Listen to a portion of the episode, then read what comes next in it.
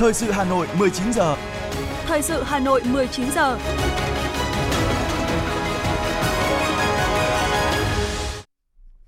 Mời quý vị và các bạn nghe chương trình Thời sự buổi tối của Đài Phát thanh Truyền hình Hà Nội. Chương trình hôm nay có những nội dung chính sau đây.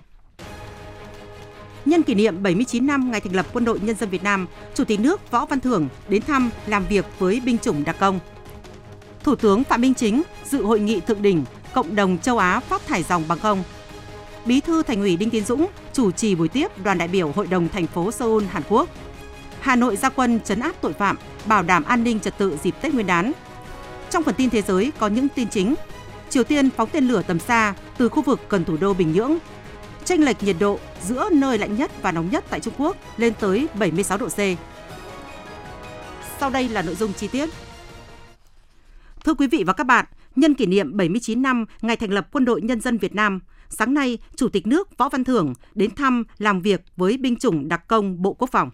Kiểm tra công tác huấn luyện, sẵn sàng chiến đấu tại thao trường huấn luyện đặc công, Chủ tịch nước Võ Văn Thưởng bày tỏ ấn tượng về những màn trình diễn tinh nhuệ, nhất là những kỹ thuật biệt động chống khủng bố. Chủ tịch nước ân cần thăm hỏi và động viên các cán bộ, chiến sĩ đã khắc phục điều kiện thời tiết, kiên trì tập luyện những nội dung luôn nhận khó, phức tạp. Chủ tịch nước nhấn mạnh, tinh thần thép và ý chí thép của bộ đội đặc công sẽ góp phần quan trọng cùng các lực lượng bảo vệ Tổ quốc từ sớm, từ xa. Chủ tịch nước Võ Văn Thưởng đề nghị binh chủng xây dựng lực lượng đặc biệt, thiện chiến, nghiên cứu sáng tạo cách đánh mới phù hợp, hiệu quả hơn trong điều kiện đối tượng tác chiến đã có nhiều thay đổi, tiếp tục kế thừa, phát huy các nghệ thuật tác chiến đặc công lên tầm cao mới, phù hợp với biên chế tổ chức, vũ khí và sát với yêu cầu, nhiệm vụ trong tình hình mới.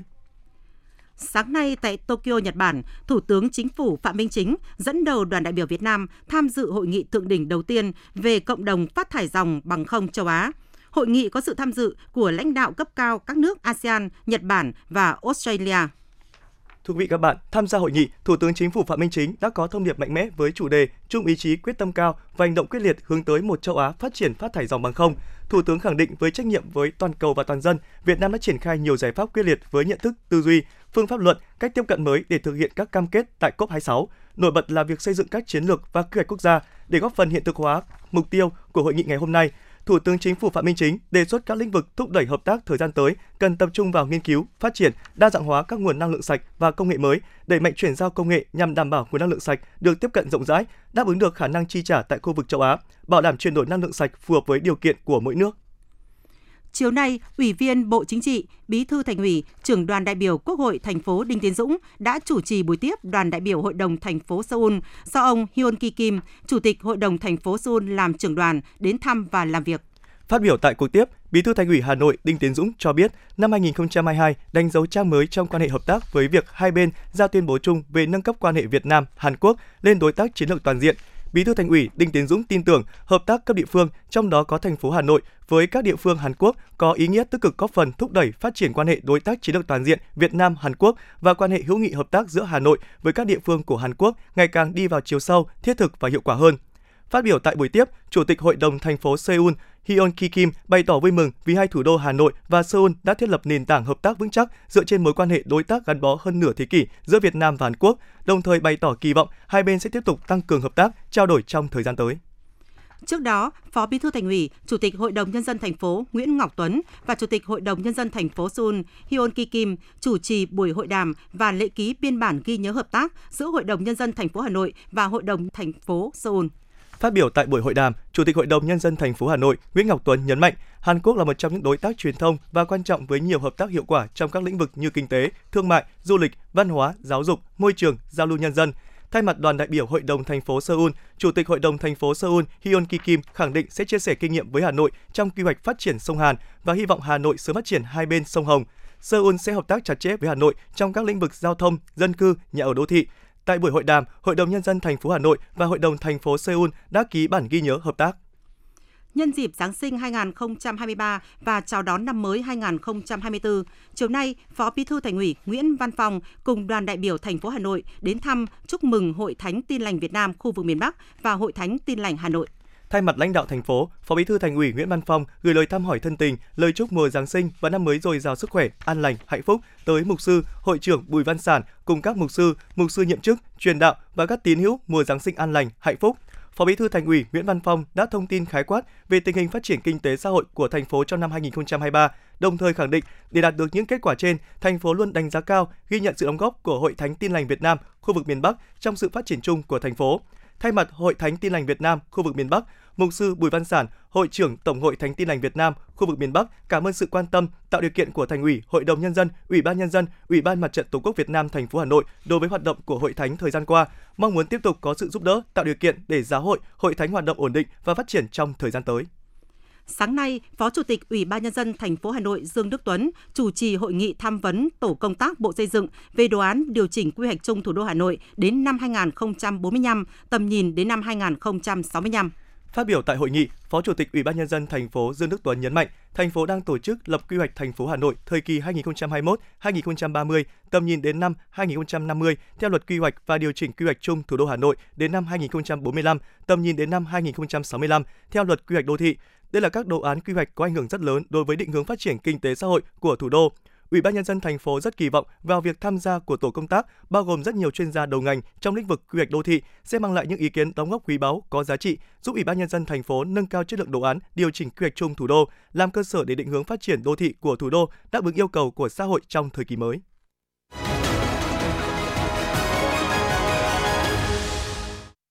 Thưa quý vị và các bạn, sáng nay, Hội nghị Ngoại vụ Toàn quốc lần thứ 21 đã khai mạc tại Hà Nội. Hội nghị lần này là dịp để kiểm điểm, đánh giá khách quan toàn diện hoạt động đối ngoại địa phương trong 2 năm kể từ Hội nghị Ngoại vụ lần thứ 20 và nhìn lại hơn nửa nhiệm kỳ thực hiện nghị quyết Đại hội Đảng lần thứ 13. Trên cơ sở các bài học kinh nghiệm được chia sẻ, thảo luận, hội nghị tiếp tục đề ra các nhiệm vụ trọng tâm, các giải pháp để nâng cao hiệu quả công tác đối ngoại địa phương nhằm phục vụ phát triển bền vững kinh tế xã hội của các địa phương trong những năm tới. Phản ánh của phóng viên thời sự. Từ hội nghị ngoại vụ toàn quốc lần thứ 20 đến nay, tình hình thế giới và khu vực đã trải qua những biến động lớn, phức tạp, tác động nhiều chiều đến nước ta cũng như sự phát triển của các địa phương. Xung đột bùng phát ở một số khu vực cùng với hệ lụy kéo dài của dịch COVID-19. Các thách thức an ninh phi truyền thống ngày càng gay gắt đã tác động mạnh mẽ đến an ninh, ổn định toàn cầu và nhiều quốc gia. Phục hồi kinh tế thế giới gặp nhiều trắc trở, lạm phát cao và bất ổn an ninh năng lượng diễn ra ở nhiều nước. Trong bối cảnh thế giới có nhiều biến động phức tạp đó, bám sát đường lối đối ngoại đại hội 13 của Đảng, đồng thời phát huy mạnh mẽ bản sắc ngoại giao cây tre Việt Nam. Các hoạt động đối ngoại nhất là đối ngoại cấp cao diễn ra sôi động, rộng khắp trên các kênh đối ngoại, các lĩnh vực, các châu lục và tại nhiều diễn đàn, cơ chế đa phương quan trọng. Con số ấn tượng là trong 3 năm qua, Việt Nam đã tổ chức thành công 45 chuyến thăm của các đồng chí lãnh đạo chủ chốt tới các nước láng giềng, các nước đối tác chiến lược và gần 50 chuyến thăm của lãnh đạo các nước đến Việt Nam, trong đó có những chuyến thăm mang tính lịch sử. Theo Bộ trưởng Ngoại giao Bùi Thanh Sơn, công tác đối ngoại đã đóng góp quan trọng vào thành tựu phát triển chung của đất nước. Các hoạt động đối ngoại củng cố vững chắc hơn cục diện đối ngoại thuận lợi trong môi trường hòa bình, ổn định, góp phần bảo vệ vững chắc chủ quyền, thống nhất và toàn vẹn lãnh thổ. Đồng thời huy động nhiều nguồn lực bên ngoài phục vụ kiểm soát dịch bệnh COVID-19, phục hồi và phát triển kinh tế xã hội, tiếp tục nâng cao vị thế, uy tín quốc tế của đất nước ta trên trường quốc tế mạng lưới quan hệ đối ngoại đã đạt được những bước phát triển mới về chất, mở rộng hơn nữa không gian phát triển cho đất nước và các địa phương. Trong những thành tựu chung to lớn của đối ngoại nói chung, đối ngoại địa phương có đóng góp quan trọng. Tại hội nghị ngoại vụ toàn quốc lần thứ 21, các đại biểu đã tập trung đánh giá về vai trò của công tác đối ngoại và hội nhập quốc tế trong đáp ứng yêu cầu của các địa phương thời gian qua, đồng thời chia sẻ nhiều kinh nghiệm thực tiễn nhằm thực hiện đổi mới sáng tạo, nâng cao hiệu quả công tác đối ngoại, phục vụ phát triển bền vững của các địa phương. Xác định đối ngoại địa phương là một trong những binh chủng hợp thành quan trọng của đối ngoại, Bộ Ngoại giao luôn coi trọng phối hợp, hỗ trợ, hướng dẫn và đồng hành cùng các địa phương trong tất cả các lĩnh vực ngoại giao chính trị, ngoại giao kinh tế, ngoại giao văn hóa, biên giới lãnh thổ, truyền thống đối ngoại, công tác người Việt Nam ở nước ngoài, bảo hộ công dân,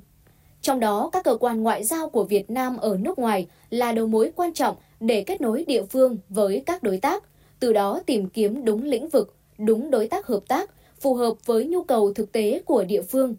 Ông Nguyễn Văn Thảo, Đại sứ Việt Nam tại Vương quốc Bỉ cho biết. Vấn đề chúng ta cần tìm hiểu thì sẽ có được cái lợi thế cạnh tranh phù hợp với cái đối tác mà chúng ta cần thúc đẩy.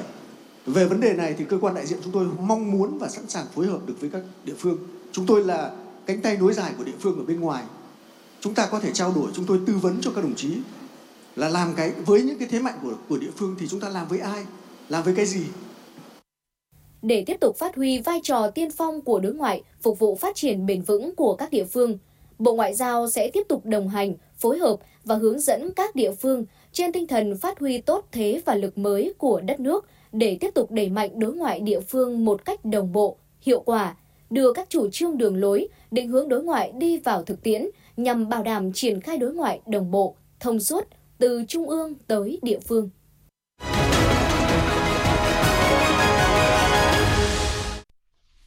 Thưa quý vị và các bạn, chiều nay 695 đại biểu đại diện cho 1 triệu 700 nghìn hội viên, 2 triệu 100 nghìn sinh viên trong và ngoài nước có mặt tại Hà Nội tham dự Đại hội đại biểu toàn quốc Hội sinh viên Việt Nam lần thứ 11, nhiệm kỳ 2023-2028. Đây được xem là ngày hội lớn của sinh viên Việt Nam, mang đến sức trẻ, đầy sáng tạo, nhiệt huyết của thế hệ sinh viên thời kỳ mới. Phản ánh của phóng viên Thanh Duyên. Sinh viên Việt Nam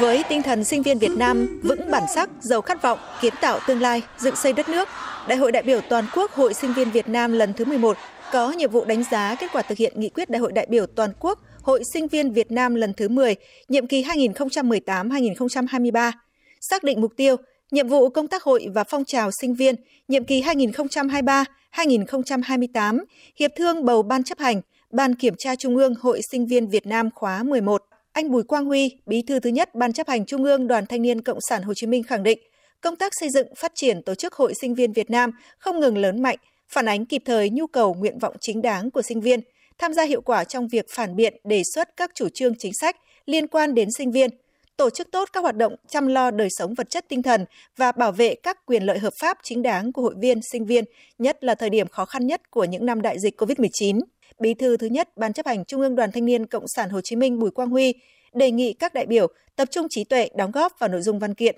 điều lệ hội, phong trào sinh viên năm tốt, các nội dung chăm lo hỗ trợ, đồng hành với sinh viên, phát huy vai trò sinh viên trong xây dựng bảo vệ Đảng và hệ thống chính trị.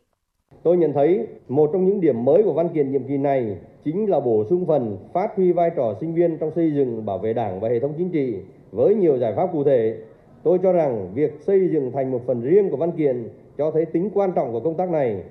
Bên cạnh đó, những năm tới, các cấp bộ hội sinh viên cần đặc biệt chú trọng tăng cường giáo dục lý tưởng cách mạng, đạo đức lối sống văn hóa cho sinh viên thông qua các giải pháp cụ thể. Đó có thể là vận động sinh viên hưởng ứng tham gia các hoạt động giáo dục trong đoàn,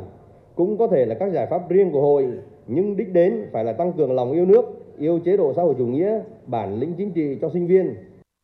Chiều nay, Trung ương Hội Sinh viên Việt Nam đã tổ chức triển lãm với chủ đề Sinh viên Việt Nam kiến tạo tương lai, xây dựng đất nước.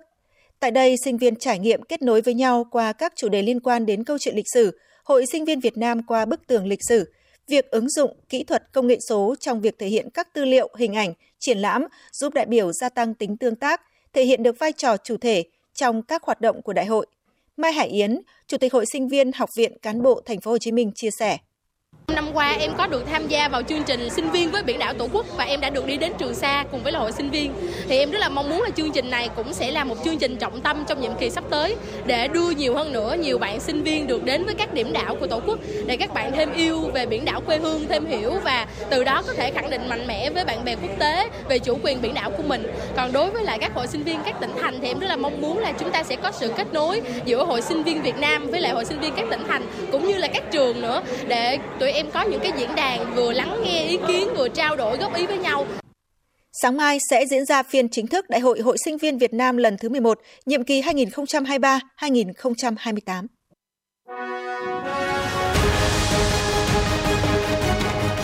Thời sự Hà Nội, nhanh, chính xác, tương tác cao. Thời sự Hà Nội, nhanh, chính xác, tương tác cao.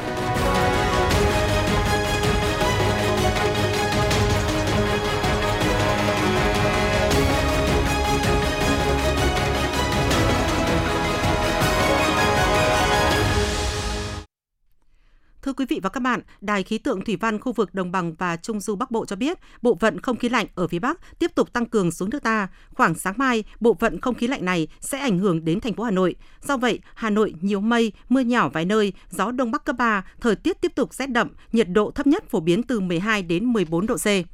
Và trong ngày hôm nay, Sở Giáo dục và Đào tạo Hà Nội đã có văn bản gửi các phòng giáo dục và đào tạo, các đơn vị trường học trực thuộc về việc triển khai công tác phòng chống rét và dịch bệnh mùa đông xuân cho học sinh, trong đó yêu cầu để đảm bảo sức khỏe cho học sinh, Sở Giáo dục Đào tạo đề nghị trưởng phòng giáo dục đào tạo, các đơn vị trường học trực thuộc sở thường xuyên theo dõi thông tin về nhiệt độ ngoài trời của khu vực Hà Nội trong những ngày trời rét đậm rét hại, được phát tại bản tin dự báo thời tiết trong chương trình chào buổi sáng trên kênh VTV1, Đài Truyền hình Việt Nam và chương trình Hà Nội buổi sáng trên kênh H1, Đài Phát thanh và Truyền hình Hà Nội vào 6 giờ sáng hàng ngày. Căn cứ vào thông tin này, thủ trưởng các đơn vị, trường học trên địa bàn thành phố chủ động điều chỉnh giờ học hoặc cho học sinh nghỉ học. Cụ thể, học sinh mầm non, tiểu học nghỉ học khi nhiệt độ ngoài trời dưới 10 độ C, học sinh trong cơ sở nghỉ học khi nhiệt độ ngoài trời dưới 7 độ C. Thưa quý vị và các bạn, trong ngày hôm nay, Ban chỉ đạo liên ngành Trung ương về an toàn thực phẩm ban, ban hành kế hoạch triển khai công tác bảo đảm an toàn thực phẩm Tết Nguyên đán Giáp Thìn và mùa lễ hội xuân 2024. Theo đó, quyết định triển khai đợt cao điểm bảo đảm an toàn thực phẩm từ ngày 20 tháng 12 năm 2023 đến ngày 20 tháng 3 năm 2024. Trong thời gian này, ở cấp trung ương sẽ thành lập 5 đoàn kiểm tra liên ngành tiến hành kiểm tra tại 10 tỉnh, thành phố trọng điểm gồm Hà Nội, Thành phố Hồ Chí Minh, Quảng Ninh, Ninh Bình, Hải Phòng, Thái Nguyên, Bắc Cạn, Bình Dương, Con Tum và Gia Lai. Cùng với đó, tại các địa phương cũng thành lập các đoàn thanh tra, kiểm tra liên ngành từ cấp tỉnh đến cấp xã, tăng cường kiểm tra trong dịp cao điểm này. Công an thành phố Hà Nội đã mở đợt gia quân tấn công, chấn áp tội phạm, bảo đảm an ninh trật tự trước, trong và sau Tết Nguyên đán Giáp Thìn 2024. Kế hoạch gia quân bắt đầu từ ngày hôm nay đến hết tháng 2 2024 trên tất cả các quận, huyện, thị xã của thành phố. Theo công an thành phố, khác với mọi năm, cuộc gia quân tập trung trên cả lĩnh vực bảo đảm an toàn giao thông và phòng cháy chữa cháy và cứu nạn cứu hộ. Cuộc gia quân nhằm kiềm chế, kéo giảm các loại tội phạm và tệ nạn xã hội, không để tội phạm hoạt động công khai gây bức xúc dư luận, điều tra khám phá nhanh các vụ án, phân đấu không để xảy ra án đặc biệt nghiêm trọng trong thời gian Tết Nguyên đán, kiềm chế phát sinh đối tượng truy nã.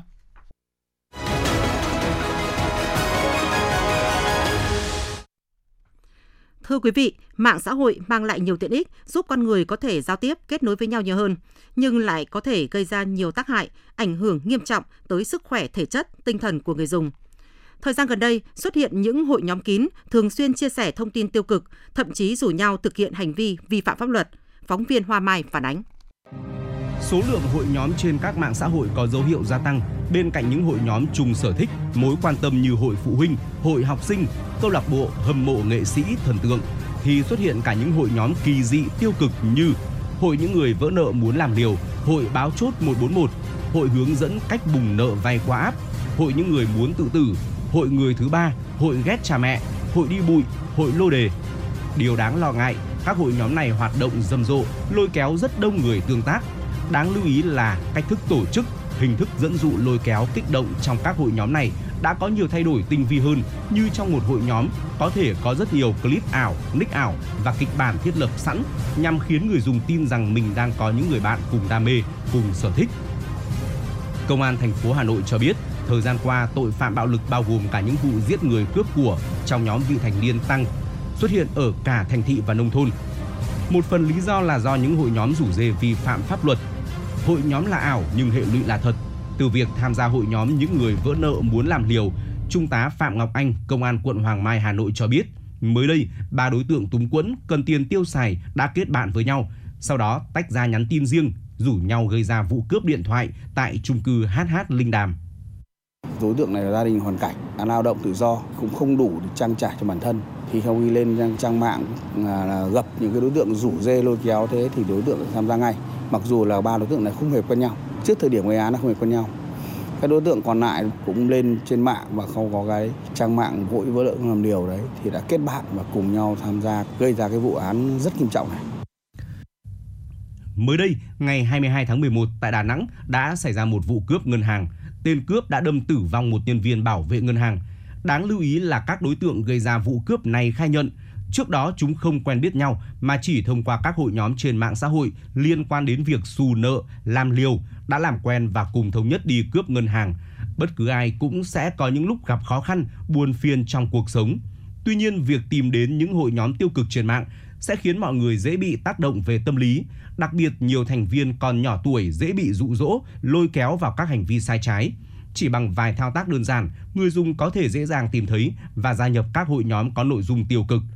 Theo Trung tá Đỗ Thị Phương Thanh, công tác tại khoa Cảnh sát điều tra, Học viện Cảnh sát Nhân dân,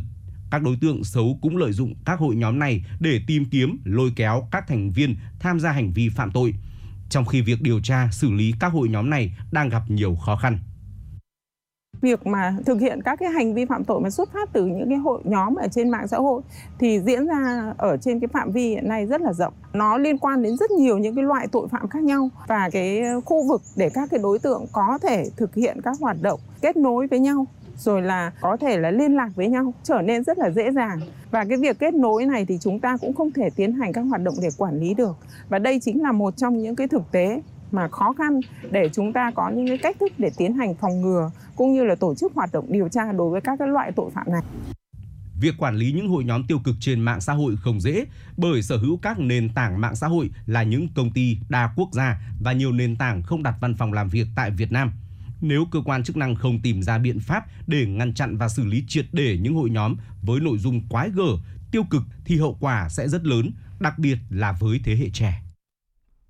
Vâng thưa quý vị, khởi nguồn từ những hội nhóm tiêu cực trên mạng, những thành viên trong nhóm đã kích động nhau thực hiện những hành vi vi phạm pháp luật hoặc gây hại cho bản thân. Đặc biệt, nguy hiểm khi người tham gia các hội nhóm ảo này là đối tượng vị thành niên. Vậy giải pháp nào để tăng cường kiểm soát các hội nhóm có tính chất tiêu cực đang xuất hiện ngày càng nhiều? Ngay sau đây, mời quý vị đến với ghi nhận về nội dung này. Ông Lê Quang Tự Do, Cục trưởng Cục Phát thanh Truyền hình và Thông tin Điện tử cho biết – Thời gian vừa qua, trên Facebook xuất hiện nhiều hội nhóm hướng dẫn tự tử, dạy bùng nợ, cách vay tiền lừa đảo, cách lừa đảo bằng thế chấp tín dụng. Những nhóm này có hàng chục nghìn thành viên. Ngay sau khi phát hiện, Cục Phát thanh Truyền hình và Thông tin Điện tử đã yêu cầu Facebook chặn những nhóm này. À, Facebook đã ngăn chặn được 43 group, ừ, trên 47 group. Bốn group còn lại không phải không ngăn chặn mà cái hành vi vi phạm nó chưa rõ vì cái tên thôi, nhưng bên trong thì nó lại mới lọc. Và chúng tôi có những cái rút kính có những cái rút mở rút kính chưa vào được thì thì chúng tôi thấy cái tên này chúng tôi đã report. Những cái nền tảng mạng xã hội khác như Zalo mà có những cái nội dung tương tự thì à, thông tin về cho cục phát thanh truyền hình và chúng tôi hứa là chúng tôi sẽ xử lý nhanh khi truy cập vào mạng xã hội Facebook, gõ cụm từ cách bùng tiền qua app, người tìm kiếm sẽ nhận về một loạt kết quả từ những hội nhóm hướng dẫn cách bùng tiền với số lượng thành viên lên tới hàng trăm nghìn người. Hoạt động của những người bán dịch vụ bùng nợ không chỉ giúp khách hàng của mình chiếm đoạt tài sản là số tiền đã vay, mà còn nhận được thù lao từ những hành vi đó. Nhưng đa số, các khách hàng khi sử dụng dịch vụ này đều nhận về trái đắng với kết quả tiền mất tật mang người vay khi làm theo sẽ vướng vào những hệ lụy khó kiểm soát, thậm chí có thể bị xử lý về tội lạm dụng tín nhiệm nhằm chiếm đoạt tài sản. Còn theo phân tích từ tiến sĩ luật sư Đặng Văn Cường, đoàn luật sư thành phố Hà Nội, Bộ luật hình sự có nhiều quy định để xử lý đối với các hành vi vi phạm trên không gian mạng, trong đó có chế tài cụ thể đối với những người quản trị các hội nhóm đó. Người tham gia hội nhóm có các hành vi vi phạm pháp luật Tuy nhiên, pháp luật đang thiếu các quy định để chủ động phòng ngừa tội phạm từ các hội nhóm online này. Hiện nay thì pháp luật vẫn chưa có một cái quy định phòng ngừa từ sớm là việc thành lập cái nhóm này thôi đã bị xử lý rồi. Còn chưa cần là phải có cái thông tin tiêu cực. Đấy, hoặc là những cái việc mà thành lập những cái hội nhóm có mục đích là như vậy và để thực hiện các cái hành vi vi phạm pháp luật như vậy thì sẽ bị ngăn ngừa xử lý ngay từ đầu. Tôi cho rằng là đây là một cái điểm chống của luật an ninh mạng cũng như là các văn bản pháp luật về đảm bảo an ninh an toàn mạng hiện nay mà chúng ta cần phải bổ sung Tâm lý đám đông của hàng ngàn người trong các hội nhóm khiến sự bi quan, tiêu cực của người này rất dễ lây lan sang người khác, hình thành nên một cộng đồng trong hội nhóm có cái nhìn đen tối về cuộc sống. Ông bà ta có câu, chọn bạn mà chơi và với sự phát triển của mạng xã hội, nhiều người giờ cho rằng cần có thêm câu chọn hội mà vào. Bởi đằng sau mục đích muốn tìm kiếm những người cùng chia sẻ, có thể những người lập ra các hội nhóm này còn có mục đích trục lợi. Do vậy, bên cạnh việc gỡ bỏ nhiều hội nhóm xối dục trên mạng xã hội, mỗi cá nhân cũng cần ý thức chọn lọc thông tin để không trở thành nạn nhân của các hội nhóm tiêu cực trên mạng xã hội. Kỹ năng sử dụng mạng xã hội trong nhà trường cần được đưa vào chương trình dạy và học từ sớm và thường xuyên hơn nữa để thông qua hoạt động giáo dục giúp các em nhận biết được những ưu điểm và hạn chế của mạng xã hội, trong đó có các hội nhóm online, từ đó tránh được những điều tiêu cực, độc hại từ các nền tảng này.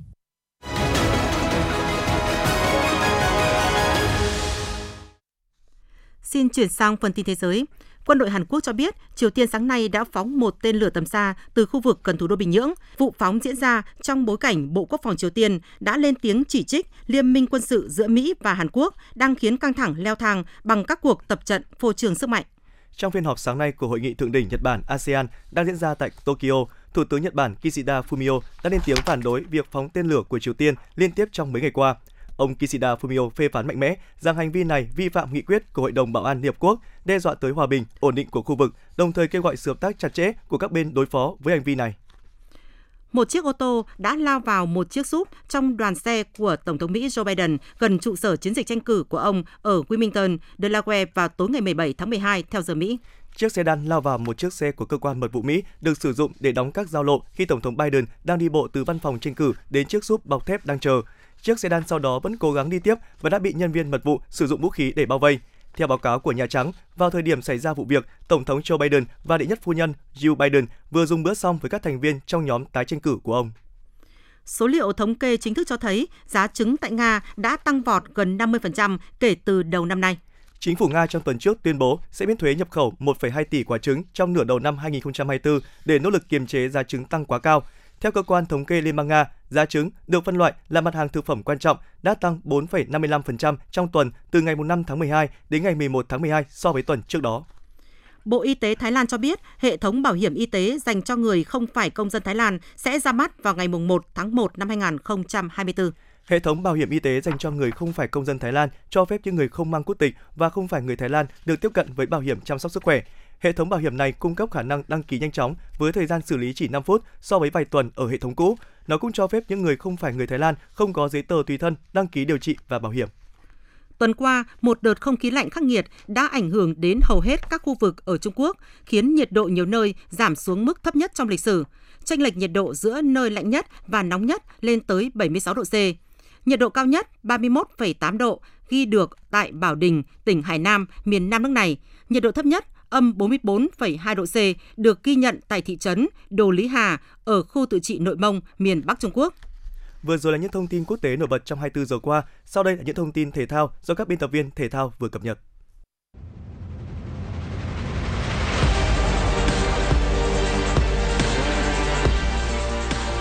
Bản tin thể thao Bản tin thể thao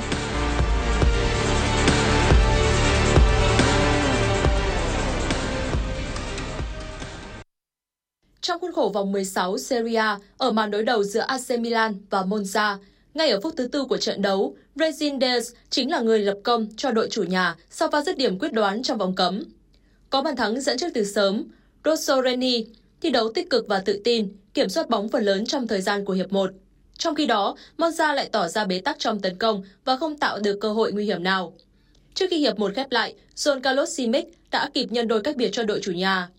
Sang hiệp 2, AC Milan vẫn kiểm soát bóng tốt và tạo ra được những pha bóng tấn công nguy hiểm lên phía khung thành của đội khách. Trong khi các cầu thủ Monza vẫn không thể có được bàn gỡ hòa, thì họ lại tiếp tục nhận thêm bàn thua nữa.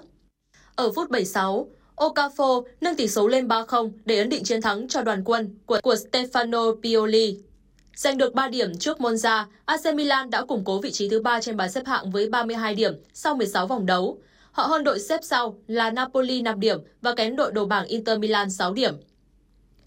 Cũng tại vòng này, AS Roma phải làm khách trên sân của đội đang có phong độ cao là Bologna trong hoàn cảnh thiếu nhiều trụ cột do chấn thương và thẻ phạt. Các học trò của huấn luyện viên Jose Mourinho gặp bế tắc trong khâu tấn công và phòng ngự không tốt.